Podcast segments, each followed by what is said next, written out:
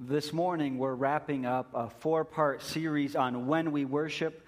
The first week, we talked about how worship is a vertical conversation between God and us. God speaks to us, and we respond. The second week, we talked about confession and assurance that we can go to the Lord again and again and confess that we've sinned and receive assurance that He forgives us.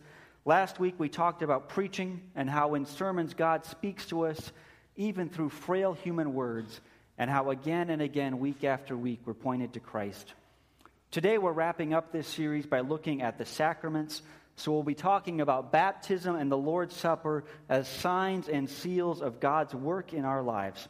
I'll read several New Testament texts this morning to give us a backdrop for this meditation on the sacraments.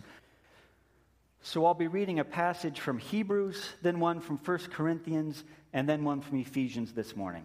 This is God's word for us today. For Christ did not enter a man made sanctuary that was only a copy of the true one. He entered heaven itself, now to appear for us in God's presence. Nor did he enter heaven to offer himself again and again, the way the high priest enters the most holy place every year with blood that is not his own. Then Christ would have had to suffer many times since the creation of the world. But now he has appeared once for all at the end of the ages to do away with sin by the sacrifice of himself. Just as man is destined to die once and after that to face judgment, so Christ was sacrificed once to take away the sins of many people. And he will appear a second time, not to bear sin, but to bring salvation to those who are waiting for him. And then from 1 Corinthians. For I received from the Lord what I also passed on to you. The Lord Jesus, on the night he was betrayed, took bread, and when he had given thanks, he broke it and said, This is my body, which is for you. Do this in remembrance of me. In the same way, after supper, he took the cup, saying, This cup is the new covenant in my blood. Do this whenever you drink it in remembrance of me. For whenever you eat this bread, and drink this cup, you proclaim the Lord's death until he comes. And finally, from Ephesians make every effort to keep the unity of the Spirit through the bond of peace. There is one body and one Spirit, just as you were called to one hope when you were called one Lord, one faith, one baptism, one God and Father of all, who is over all and through all and in all. This is God's holy and infallible word for us today. So, Pokemon Go has been a big thing in the video gaming world the last couple weeks.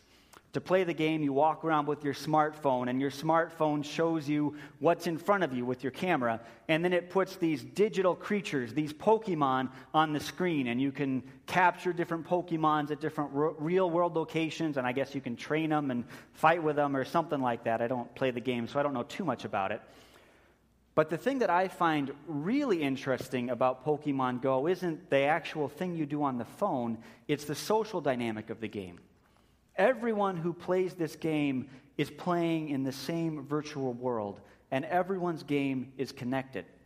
So if you go down the prairie path at just about any time of day lately, you see a bunch of people walking down the path just staring at their phones together, playing Pokemon Go. Our church is a stop or a gym or something in the game. So, quite a bit lately, we see people come up on skateboards or bikes or just walk through or pull up in a car, and they sit there fiddling with their phone for just a minute or two, and then they take off again. I've heard in downtown areas there's sometimes dozens of people playing the game at the same place in the same time. So if a rare Pokemon shows up, someone might shout, Hey, there's a Rhydon over there. And everyone turns their phone at the same instant to try to capture that particular Pokemon. Apparently, the police have even been called a few times at suspicious characters loitering in public places. And when they show up, it turns out that a bunch of strangers have happened to show up in a particular park or outside a particular church, and they're playing Pokemon Go together. And usually, as the stories go, the police end up downloading the game, and then they're playing on their smartphones with everyone else. Total strangers end up playing this game together. And honestly, it's a ridiculous game. You find these little animated creatures hanging out in church doorways and parks and along the prairie path. Now, people have suggested all kinds of reasons that this game is really a hit right now. Some people come at it from the business end or the technology end or the social media end. But one blogger, one blogger this last week came at it from the spiritual end. He suggested that the popularity of Pokemon Go is a sign that we live in a spiritually flattened and fractured world. A flattened and fractured world. We live in a world that feels shallow and a world where it's often hard to find good connections with people. And so maybe Pokemon Go taps into our desire for a deeper world and for more community. And I think it's true that we do live in a flattened world these days. Most people around the world and most people throughout history have believed in some kind of spiritual world people have pretty much always believed that there's more to this world than what you can see and touch. But in our culture these days, that belief doesn't quite come automatically. In our culture these days, the default is that what you see is what you get. The world is only what's in front of you. And what you see is things like garbage trucks and shopping malls, computer monitors and cars, and the message of the world often is there is nothing beyond what you can see and touch.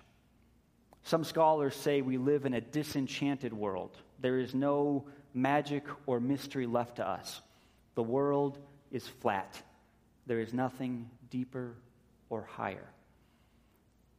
But because we humans are spiritual creatures, that doesn't satisfy us. Human beings want something more than a flat material world.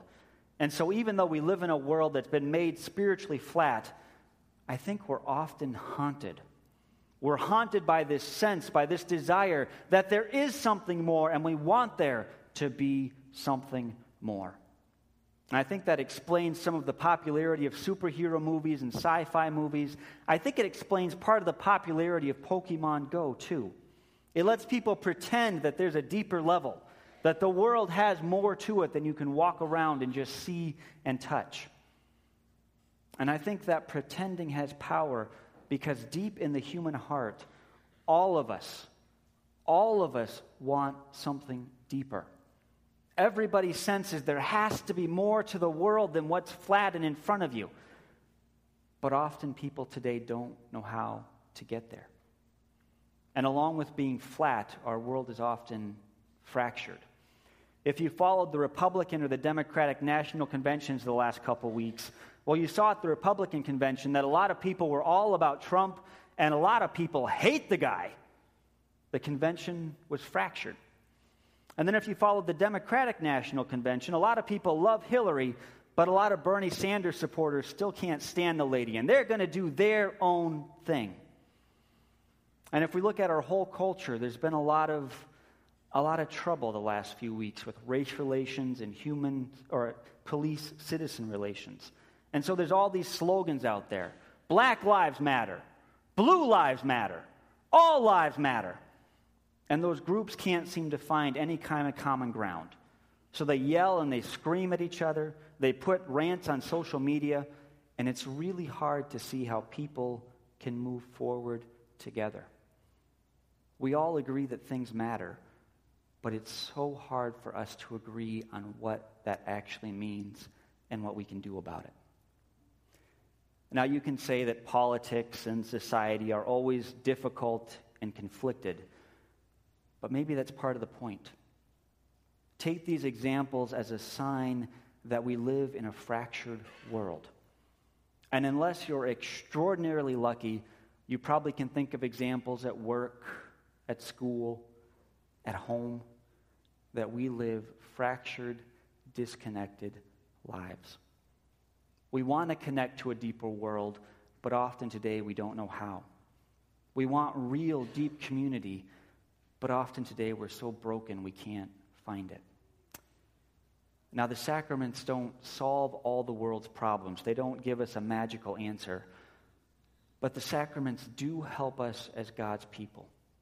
They help us to connect to a deeper world. They help us to find a real community. Through the sacraments, the Lord deepens our connection to Him and also to each other. Now, to be honest, we often see the sacraments, we often see the baptism and the Lord's Supper. If we aren't reflective, we often see them as pretty flat events. They're just ordinary things that we do in church every now and then. And if we don't think about it, it's easy to focus on what we do. And then baptism becomes about the time that we declare our faith and we do this particular ritual. And then the Lord's Supper becomes a time that we pass these things around and we remember what Jesus did a long, long time ago. And those are true parts of the sacraments, but they're only a very small slice of the real meaning of baptism and the Lord's Supper. I think too often when we do these things, we lose their depth and their reality, and we reduce them to just human ritual and remembrance. But these things are much, much deeper than that. These activities, when we baptize, when we share in the Lord's Supper, these are not human achievements. They're not really about what we do. They're not about us reaching up to God. They're about God graciously, continually, repeatedly reaching down to us. When we baptize, when we share in the Lord's Supper, the primary actor, the one who makes the whole thing go, is the Lord. The sacraments are always about what God has done and what God is doing for us. The sacraments give us concrete, material, physical signs of the mystery of God's love for us and his presence in our lives. The sacraments show us that God's promises really do apply to us, to us gathered at this time in this place. The sacraments give us a sign that we belong to God and also that we belong to the community of God's gathered people. The sacraments take the deep, complex mysteries of our faith and they help us to see those things represented in physical signs. So let's talk about some ways that baptism and the Lord's Supper show us what God does for us as his people. When we baptize, and usually we baptize babies here. When we baptize, the parents bring the babies up. Sometimes the siblings come. We make some promises. We baptize the baby. Usually the baby cries at that point, not always. We share some scriptural promises. That's the physical level. But what baptism means, what baptism means is that Christ's sacrifice has washed us clean. Just like if you take a good long bath or a good long shower and you are totally washed clean, this water represents to us that just as much as we get physically wet and we get washed, the Lord spiritually washes us clean from our sin in Christ's blood. And even more than that, baptism reminds us that we have new life in Christ. In baptism, we are buried to our old life. We are buried and dead to our sins, and we rise in new life. One of the classic images of baptism is the Lord's people in Exodus going through the Red Sea. And they were fleeing from the land of slavery. Pharaoh was after them, and they came to an impassable obstacle. There was nothing they could do. And then God opened up the waters. He opened up the sea, and all of God's people walked through the sea on dry land on the way to the new promised land, to the new life that God was bringing to them. In baptism, we are brought through the sea and we are brought into God's new people. Baptism is a badge that we truly belong to God. If you have been baptized, you have a mark on you, you have a badge, you have a seal that you belong to God. And baptism is never, never an individual thing. Whenever we baptize one person, we baptize them into the whole community. When we baptize someone, that means someone else is with us going through the sea. And when we baptize someone, that's a reminder to all of us, to all of us, that Christ died for us and Christ gives us new life. A baptism is a sign and a seal that in Christ's death we find new life. So let's talk about the Lord's Supper now. In the Lord's Supper, the Lord renews us to eternal life. In the Lord's Supper, the Lord renews us to eternal life.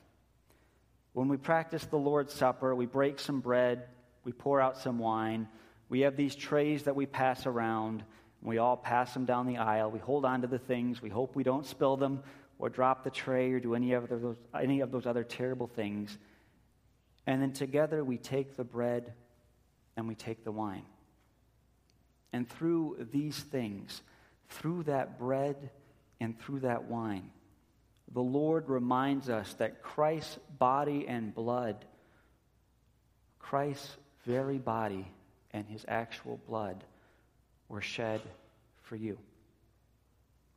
Through the Lord's Supper, the Lord reminds us and assures us and applies to us Christ's one completed sacrifice.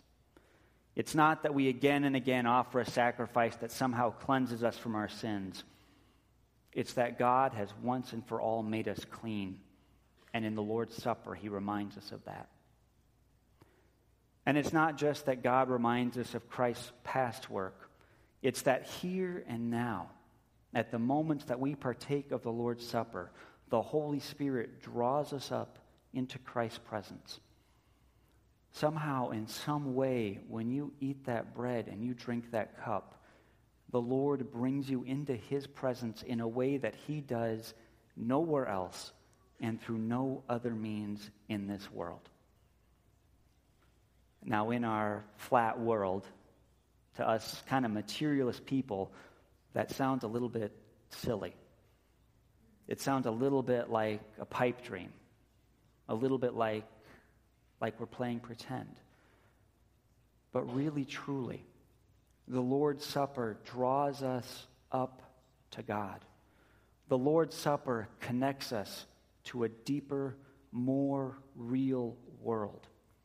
These physical signs represent to us the eternal God, his sacrifice for us, and his continuing presence in our lives. And the Lord's Supper also draws us together as a community. All of us interact with a lot of people in a given week. We ride the train with strangers, we bump into people at the office. When we drive by, you know, people cut us off. There's all kinds of ways we interact with people. But if we really care about someone, if we really want to get to know them better, often we invite them over for a meal. To invite someone over for a meal is a way of saying, hey, I want to get to know you better. And in the Lord's Supper, the Lord invites all of his family over for a meal together. When we share in the Lord's Supper, we are having the greatest family gathering of all time because we are sharing in a meal with all of God's people all over the world in all times and places. This is a reality that you see lived out in the life of the church week to week as we care for each other, as we send cards to those in the hospital, as we mourn with those who mourn and rejoice with those who rejoice. But the Lord's Supper gives us a specific time to remind us that we belong to each other. If you've been baptized, if you've confessed your faith and you partake of the Lord's Supper, those are God's ways of reminding you that you belong to Christ and that you belong here in the church. Now, maybe you don't belong to Faith Church in particular, but you belong to the church. You belong to the body of God's people. God has put his mark on you, and you belong here. The sacraments bring us to Christ, and they bring us to the church. They bring us to Christ, and they bring us to the church. When we celebrate these sacraments, when we do these things, the Lord breaks into our everyday reality and He brings us to something more to something much more deep and much more real than we usually encounter in our everyday experience. One of the interesting things about games like Pokemon Go is that they absorb people into their own little world. You see these people walking down the prairie path or whatever, and they are totally oblivious to the world around them.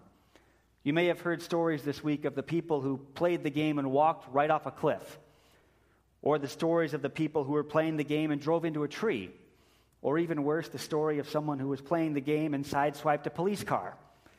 Not things you want to be doing. We were at the Brookfield Zoo recently, and you see people playing the game there, and they're walking down the path in the zoo, totally fixated on these little animals on their phone, and they aren't even looking at the real animals around them. There was one particular group we saw that was really frustrated because there was a Pokemon way back in the fence of a certain enclosure, and they were trying to get to it, but they couldn't. And you almost got the sense they were thinking about could I get over the enclosure, get within range of that creature, catch it, and get back in time? And it was the wolves' enclosure, by the way. Not a good bet, but you could see they were tempted. But if you watch people play the game for a little while, you see something interesting happening sometimes. They'll be playing along, all zoned out in their little world, and then something happens, and they look at the real world.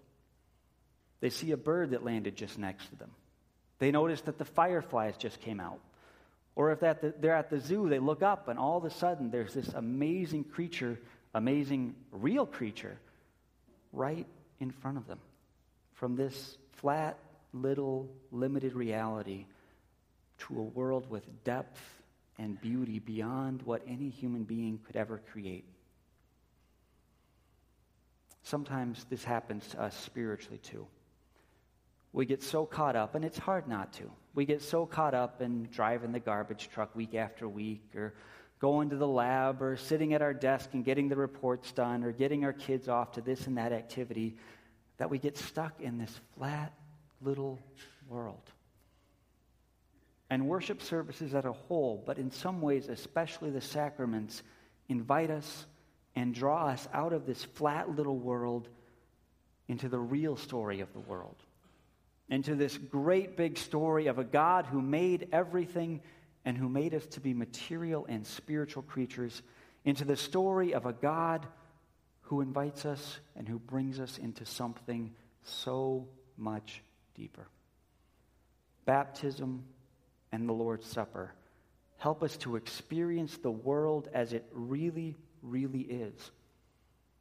They remind us, they draw us from this flat and fractured world into a deeper world where we can truly connect with God and truly connect with each other.